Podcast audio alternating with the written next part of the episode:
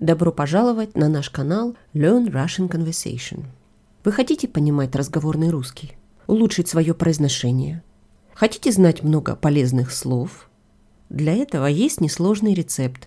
Слушайте наш подкаст и одновременно следите за разговором по транскрипту. Транскрипты всех эпизодов вы можете найти на нашем веб-сайте store.lrcpodcast.ca. Привет, Мария. Привет, Виктор. Слушай, я никогда не видела тебя на каблуках. Ты носишь каблуки? Носила. Угу. Знаешь, вот был такой период в моей жизни, когда я ходила только на каблуках. А вообще это было совершенно особое состояние. И это связано не только с тем, что ты меняешь рост свой, Мгм. да, я все равно становлюсь выше. Ну да. А это связано с тем, что, ну, походка другая, да, Ну да. ты одеваешься по-другому, Ну да. потому что, ну, вряд ли, скажем, одна и та же одежда подойдет под кроссовки и каблуки. Мгм. Но а вот сейчас я больше предпочитаю кроссовки, и у меня их самые разные виды кроссовок есть. Ну ты прямо как моя жена. А, Она тоже очень любит кроссовки. Но ты знаешь, все-таки надо сказать, что ну, каблуки, они, конечно, Тебе нравится, когда женщина на каблуках? Ну, кон- ну, видишь, как бы, на самом деле, вот мне, например, шпильки не очень нравятся, да, никогда я особенно, значит, э, какого-то большого интереса к шпилькам не, произ- не- у меня не было. Но если говорить о платформах, вот на платформах, конечно, это выглядит эффектно. я А вот знаешь, платформы меня и изменили очень, потому Мгм. что, ну вот я ходила, может быть, не очень высокие каблуки, но все равно достаточно высокие Мгм. были. И в какой-то момент стали модны платформы. Мгм. И я купила босоножки совершенно необыкновенной красоты, но при этом фантастически удобные.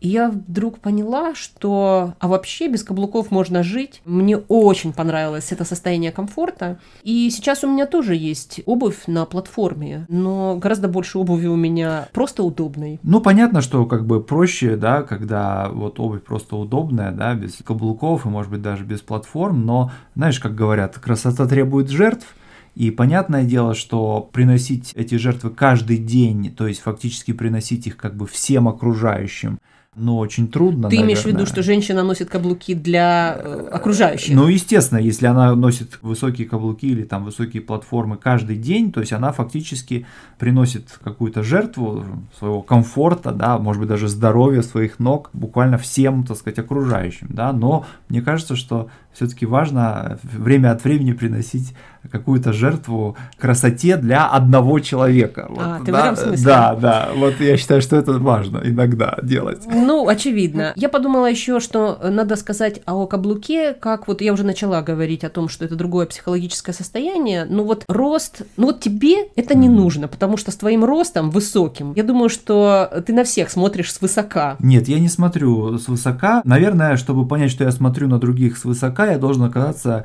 рядом с человеком, у которого рост там 2 метра и 10 сантиметров, да, и он таким образом на голову или на пол головы выше меня. А Таких мало людей таких, вокруг тебя. Да, видимо, их немного, и поэтому я смотрю вот совершенно естественно на окружающих людей, я не чувствую своего какого-то там превосходства, но, видимо, действительно в силу роста я смотрю на них несколько сверху вниз, хотя какого-то особого удовольствия или осознания этого у меня нету, да, так сказать. Я вот знаю, что когда я на каблуках или вот на платформе, я совершенно по-другому вижу мир, потому что высота немножко другая. Вот дети же очень любят, когда их берут на руки. Ну, конечно, можно сказать, что там пошел на ручки к маме, пошел на ручки к папе, но это часть, мне кажется. Мне кажется, что детям гораздо интереснее быть просто выше. Ну да. Потому что мир другой, и взрослые привыкли уже к этому миру, а ребенок с этой высоты смотрит, для него это сюрприз, для него это открытие. Мне кажется, что в этом прелесть. Ну да, но, знаешь, здесь вспоминаются знаменитые люди невысокого роста, да, у которых, конечно, было такое несколько завистливое отношение. Ты про А, Наполеона. а, Ну, естественно, про Наполеона, который, как известно, в самом начале своей карьеры, когда его назначили командующим французской армией в Италии, имел